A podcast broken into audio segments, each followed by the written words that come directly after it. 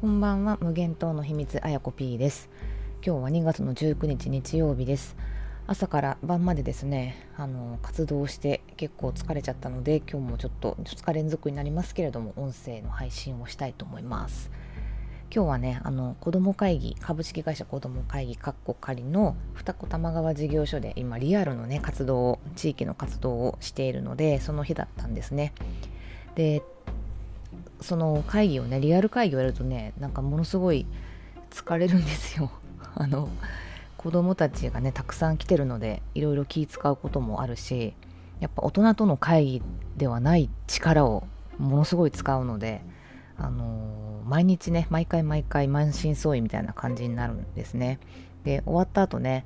あの今高島屋さんとやってるので高島屋さんの地下に行ってですね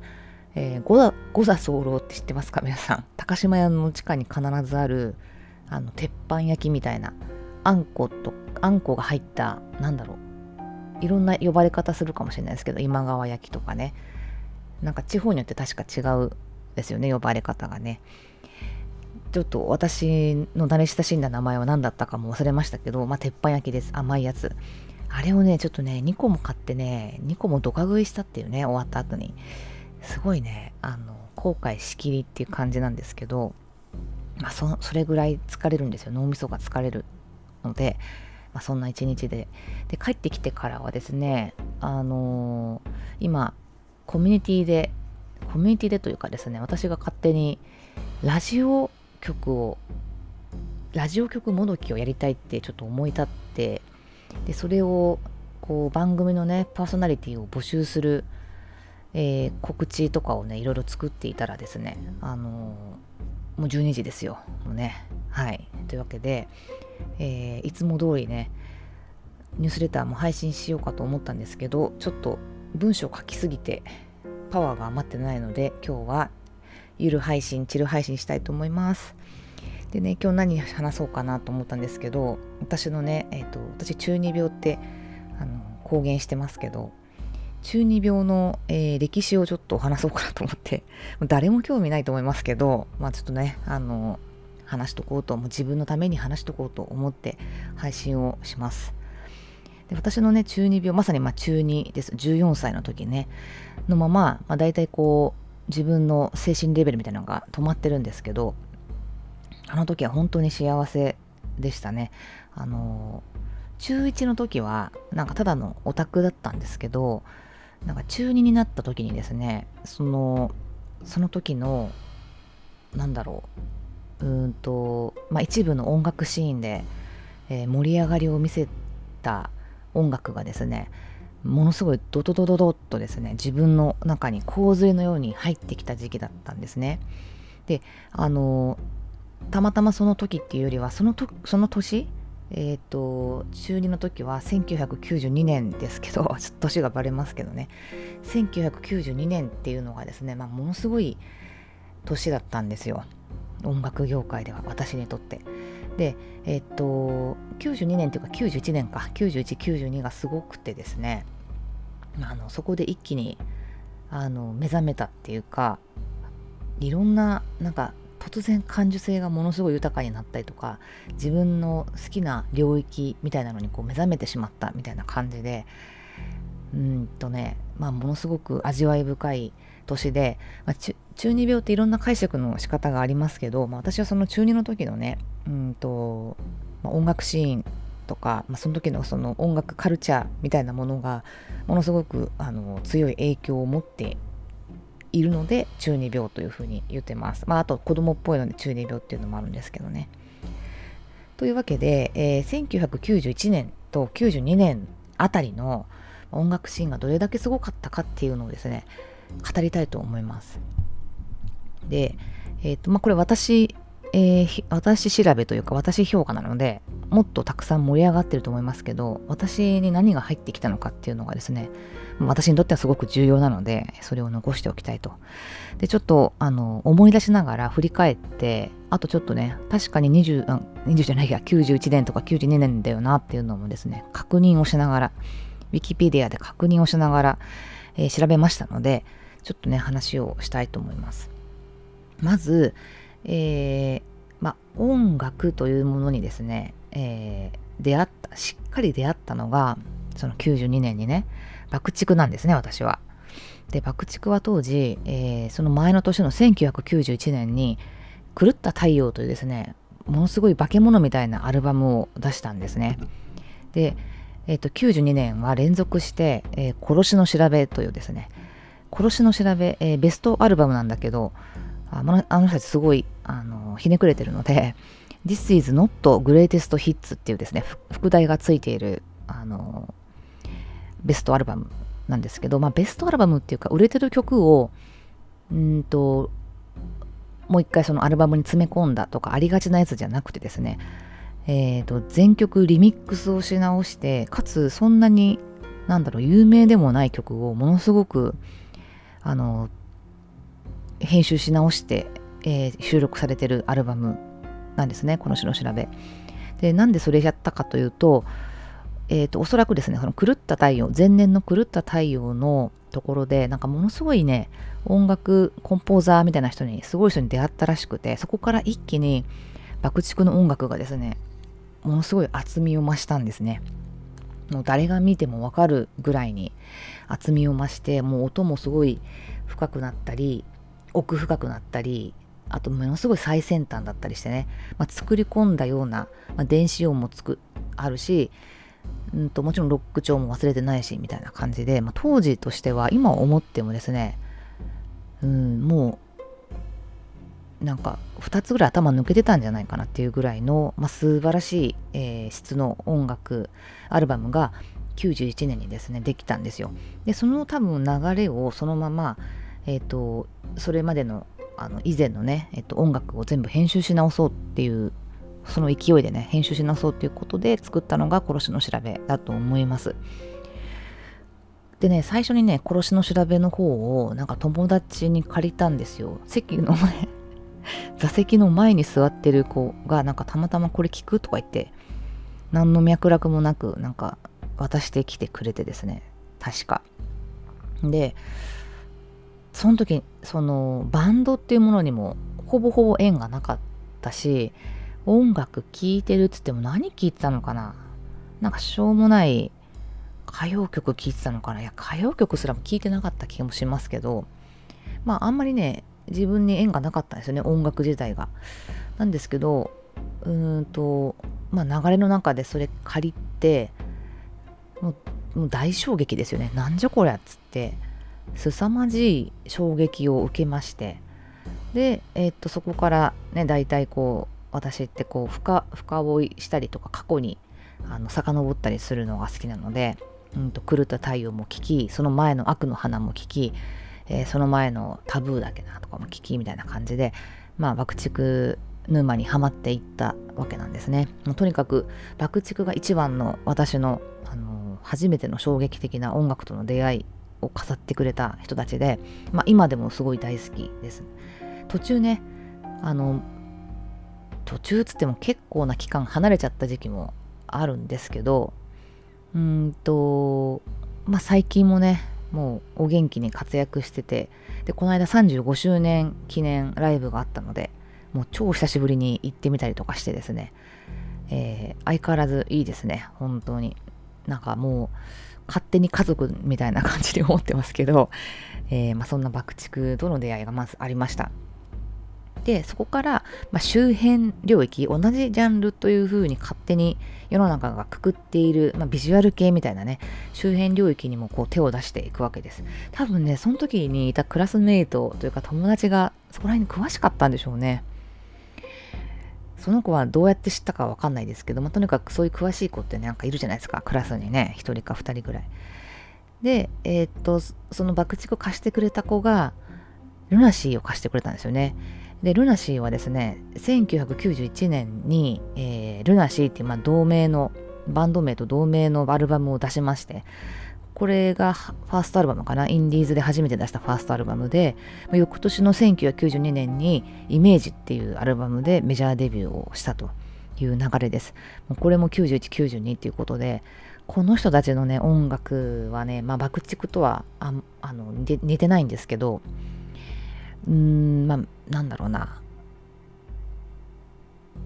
何て言うんでしょうね。ジャンルは何て言うのか分かんないですけどまあ結構ゴシックでうーんとゴシックであり短美的であり、まあ、ビジュアル系なんでね結構綺麗系な音楽があってまあ綺麗って言ってもなんかそういう見た目の綺麗さというよりは、まあ、それもあったかもしれないけど旋律の美しさみたいなのがあのあったり、まあ、そうかと思えばすごくあのゴリゴリのねロックもあったりとかしてですね。ルナシーも相当衝撃的で、まあ、相当沼にはまりましたね。ルナシーのライブは結構行った気がしますね。うん行った行った。でねあの彼らも一回あの中断して2000年ぐらいかなちょうどちょうど2000年ぐらいに活動休止みたいな感じになってで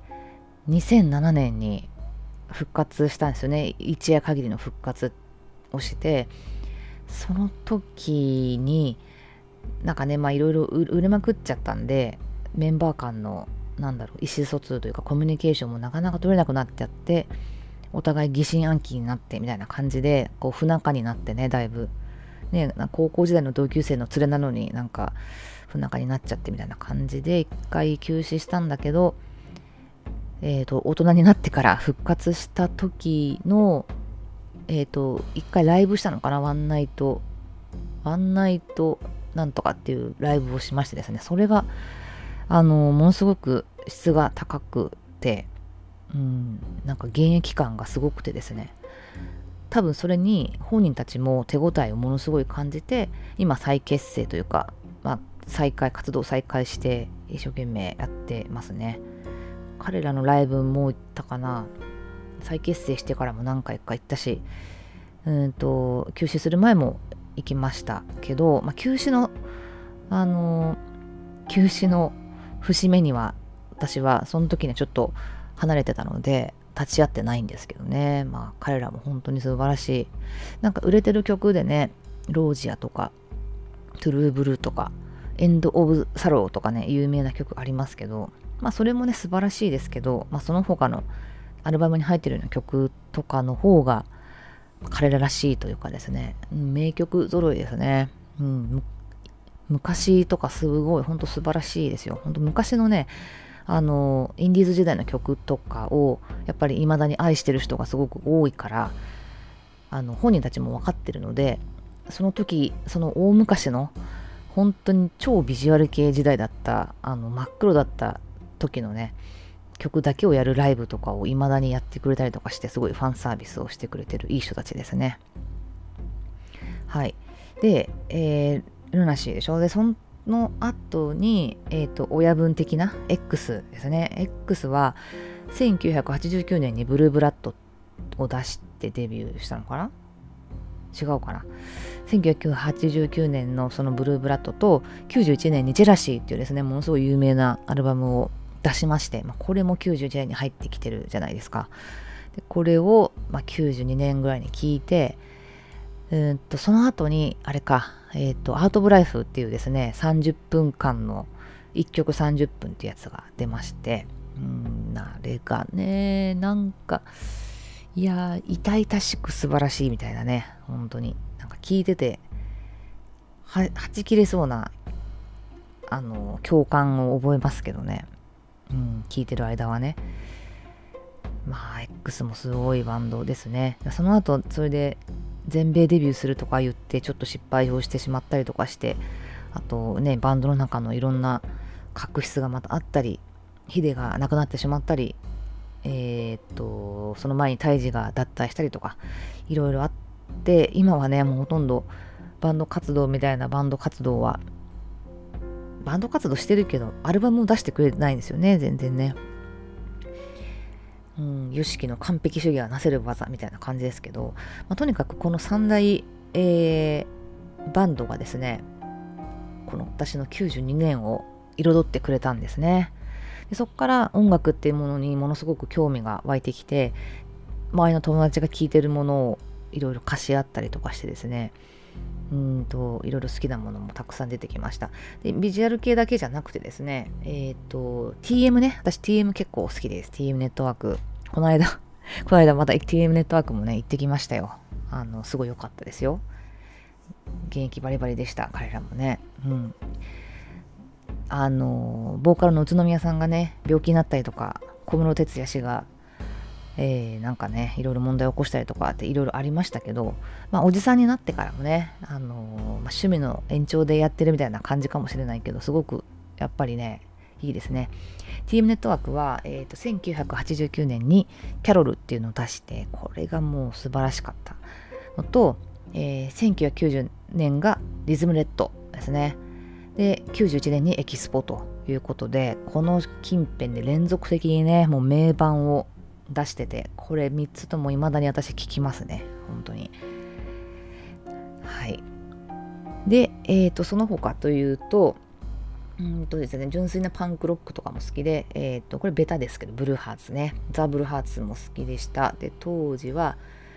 えっ、ー、と、当時のアルバムっていうよりはですね、ちょっとその前のね、デビューアルバム、ザ・ブルーハーツっていうやつとか、うんと、その後に出したヤングプリティとかですね、本当に昔のシンプルなパンクで、ね、ブルーハーツは、あの、セックスピストルズのね、あの、多分、大ビスペクトしている河本ロ人と、えっ、ー、と、マーシーですね。マーシー。ギターのマーシーと、これも同級生かな、確か。ね、2人と、あとまあ他のメンバーとということで、ブルーハーツは本当にこう直接的にこうハートに響くね、すごくストレートな詩を書くのが上手だったり、まあ、ヒロトの声もすごくいいしね、マーシーのメロディーラインとかもすごくいいので、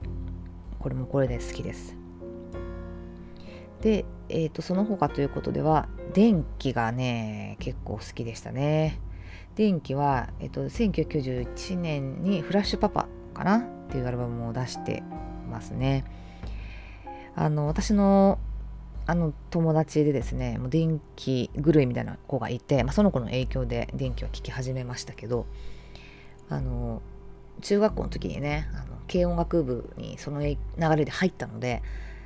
入ったんですけど、あの、あれですよ、本当に。シンセとか使ってましたよ、普通に。ね、すごいですよね、今考えると。よく高い買い物を友達はしたなと思いましたけど、うんと、電気もすごいですよね。時のアルバム、フラッシュパパには、ウィーアとか、あとなんだっけな、結構有名な曲が入ってて、すごく味わい深いです。で、えっ、ー、と、まあ、方角はこれぐらいですね。私が好きだったのは。で、ここら辺でね、本当にご自分のなんか精神性とか、まあ、そのあたりがものすごく作られた上で、えー、洋楽にもね、手を出します。洋楽もね、この91年、92年あたりは本当すごいんですね。えー、っとですね、まず、有名なとこから行くとですね、ニルヴァーナですね。ニルヴァーナのネバーマインド、これも1991年に出てます。スメルズ・ライク・ティン・スピリットですね。が収録されてるやつですね。ほんと、これはもうグランジロックの衝撃ってことで、あの、ニルヴァーナは本当にね、大好きですね。で、その流れで、えーと、スマッシング・パンプキンスがギッシュっていうアルバムですね、出してます。スマパンはその後に94年ぐらいかな、あのと、メランコリーインフィニット、サえっと、なんだっけ、サドネスメランコリー、そして終わりのない悲しみっていう2枚組のね、名盤を出しまして、そこから一気にこう、スターダムにのし上がった感じがありますけど、まあ、このギッシュとかもね、ものすごくいいです。はい。これもギッシュから聞いて、ななんかね、日本の、日本のうんとさっき紹介した人たちにはないまたグランジっていうねあのジャンルにも目覚めた感じですね。うん。なんか影響されて服とか結構汚い服着てました私も、うん、でえー、っとそれ以外だとザ・キュアっていうですね結構これは老舗のバンドでうんと91年ぐらいとかはのアルバムというよりはもっと前の87年ぐらいの「キスミーキスミーキスミーっていうですねアルバムとかを聴き込んだりとか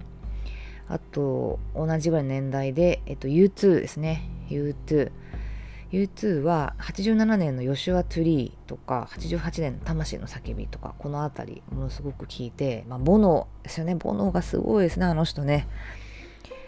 何かを見透かしたようなねなんかちょっと神様チックな感じですけど、まあ、U2 もすごく影響を受けました。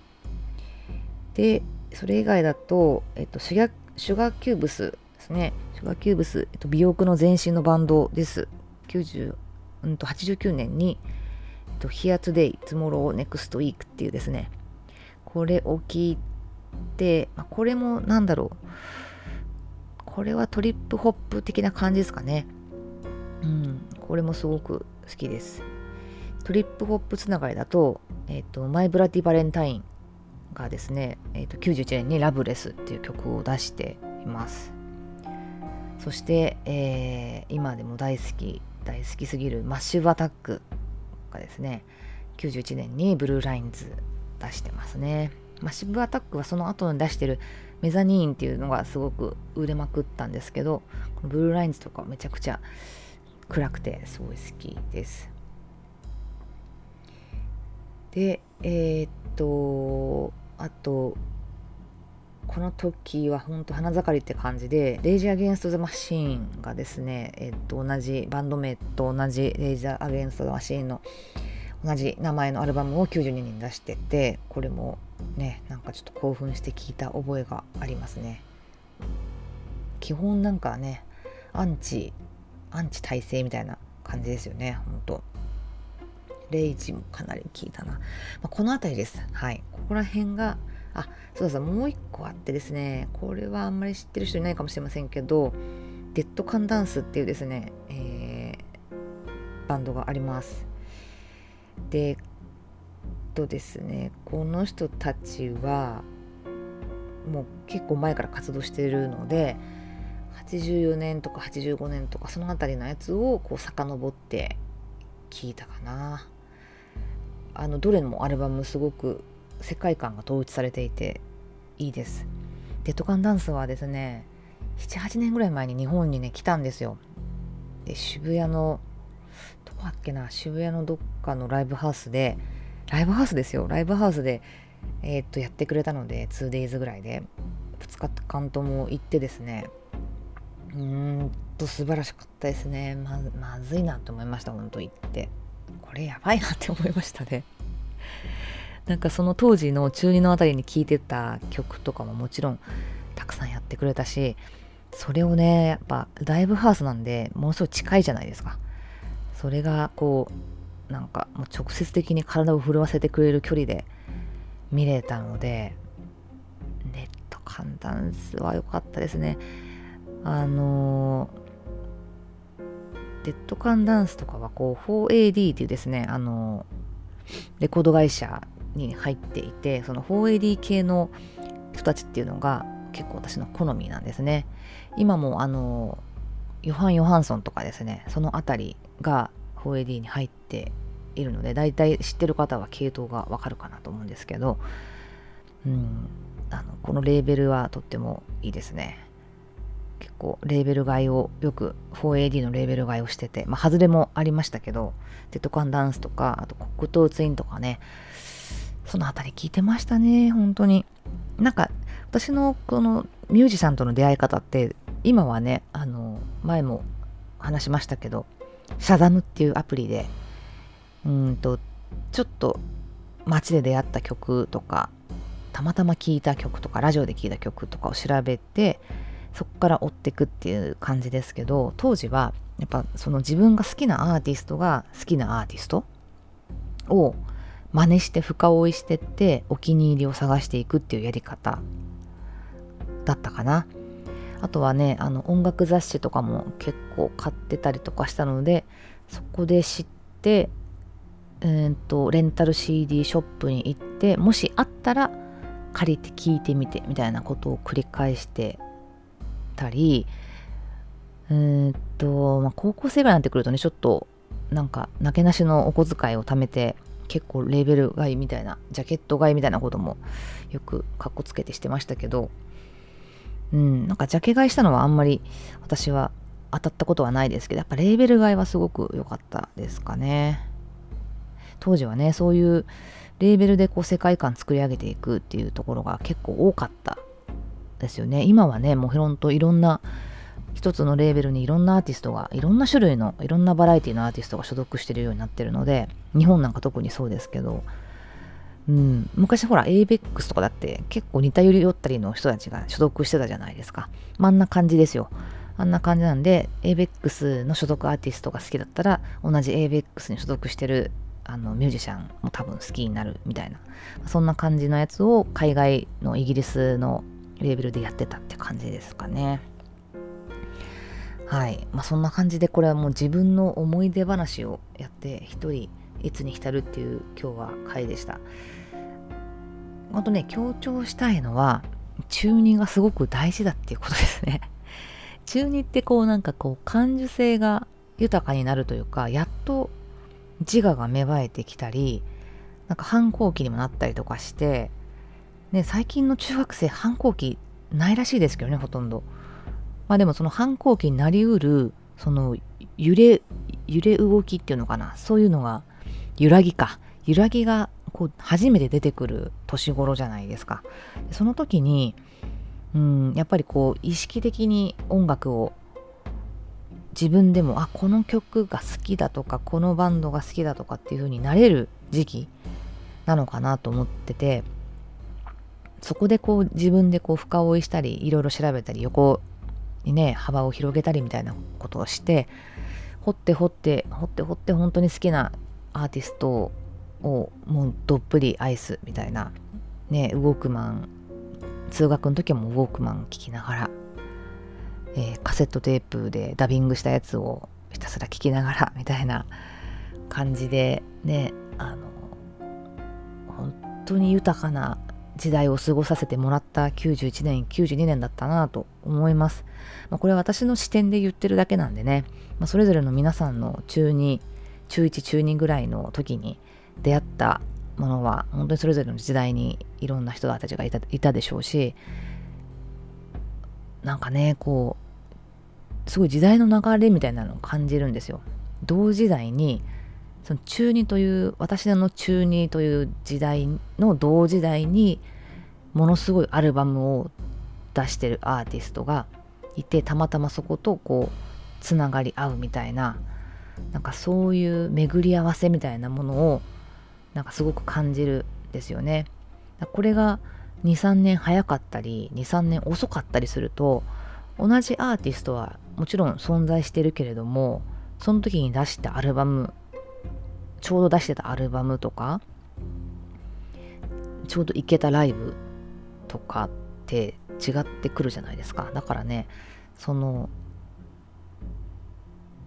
時代のこのなんだろう人生きてるその人たちの時代の重なり合わせの、えー、巡り合わせの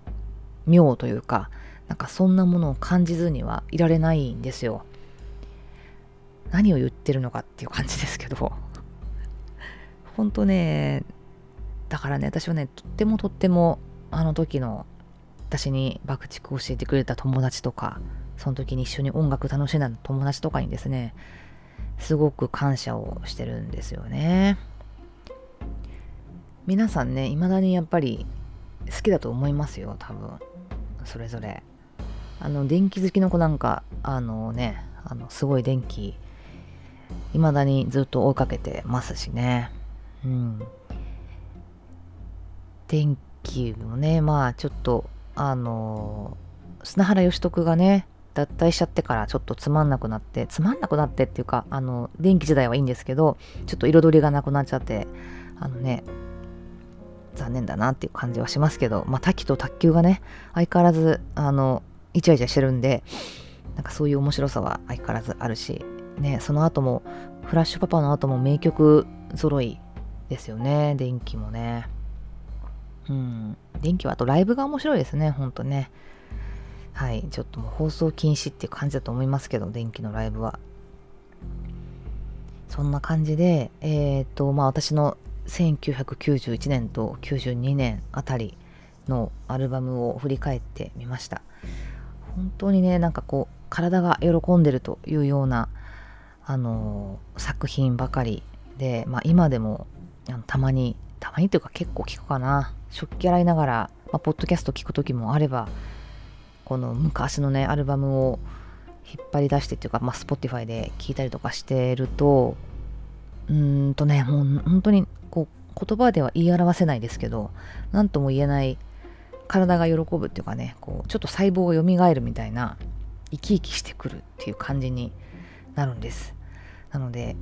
なんか皆さんの中にも果たしてそうだったのかなっていうのはちょっと聞いてみたいんですけどね。私の場合は、まあ、こういう素晴らしいアーティストに出会えて同じこう世代をねこう重なり合うかのように生きていてこれてよかったなと思います。はい。そんな感じで、えー、今日は締めたいと思います。この番組は、えー、狭い会社員生活から無限大の世界に移住したあやこ P が中二病視点から日々の考え事をお送りするポッドキャスト番組です。リベルタス秩序と混沌の間からというニュースレターとバンドルをして配信しています。ニュースレターのリンクを概要欄に貼っておきます。ぜひそちらもチェックをしてみてください。それでは皆さん、明日から月曜日ですね。うん、また張り切っていきましょう。それではおやすみなさい。